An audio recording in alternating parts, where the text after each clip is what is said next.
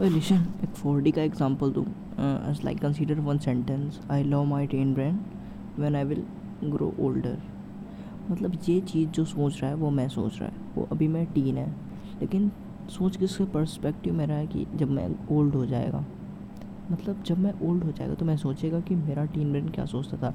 लेकिन मैं ये चीज़ ही अभी टीन होकर सोच रहा हूँ। मतलब क्या? कि ये टीन ब्रेन ही तो सब सोच रहा है। कि मैं बड़े होकर सोचूँ? तो एक फोर डी केस हो गया ना कि वहीं से ओरिजिनेट हो रहा है तो ऑटो वहीं पे कोलैप्स हो रहा है।